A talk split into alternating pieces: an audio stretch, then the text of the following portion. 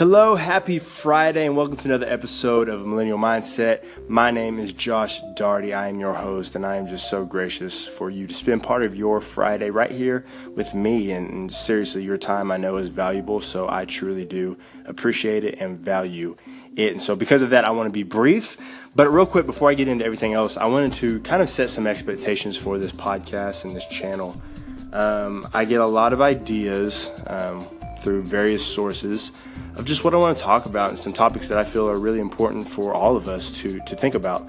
And so, because of that and the fact that I value your time and I also value my time, I'm going to spread it out. Um, I, I, I was posting just whenever I had an idea, but instead of doing that, I want to make, I want to be intentional with it. So, every Friday, I'm going to be posting uh, every single week. And I want to, why I want to do that? Because I want to bring the best that I can be for you because you deserve the very best. And excellence is vital to living a great life and being able to serve others most effective.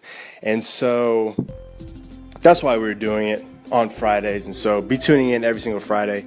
And I can't wait to hear more from you. And I can't wait to get some ideas for, from you all about what you would like to hear and what you'd like to talk about and just some ideas for topics because I need help. I always do. We all need help. Anyway, so today um, I was working out. Just got done with a workout. It was awesome. Great workout. Love love health and fitness. But I was thinking about man, just life, life in general. There's so much going on um, with the the baseball playoffs are happening, football is going on, basketball is starting up, movies are coming out. Life is just busy, busy, busy, going, going, going.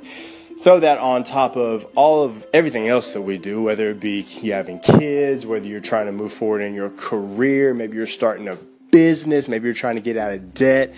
Wherever you find yourself in life, we all have this in common. We all have 24 hours in a day. And we all have a certain amount of time on this earth. How are you investing in yourself? That's my question. How are you consistently prioritizing bettering yourself?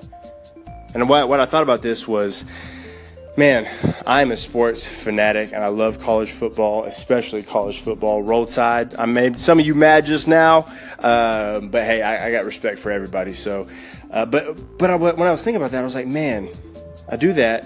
You know, we can get in the Netflix binge watching. We can get into the YouTube uh, video black hole, and you just end up on a on some cat dancing on a pineapple, and you're like, how did I get here? But the thing is how are those things helping you? Now, I don't want, I don't want it to sound like I'm saying you shouldn't have fun, you shouldn't relax, you shouldn't just check out from time to time, because that's really healthy. But a lot of times, I think we are so current on who just got traded. We're so current and up to date on our fantasy teams. We're so current on, oh, hey, who's going to the playoffs? Who's going to the championship game? We know exactly what's going on with Khloe, Kim, and Kendall. We, we know exactly what's happening on, on Game of Thrones.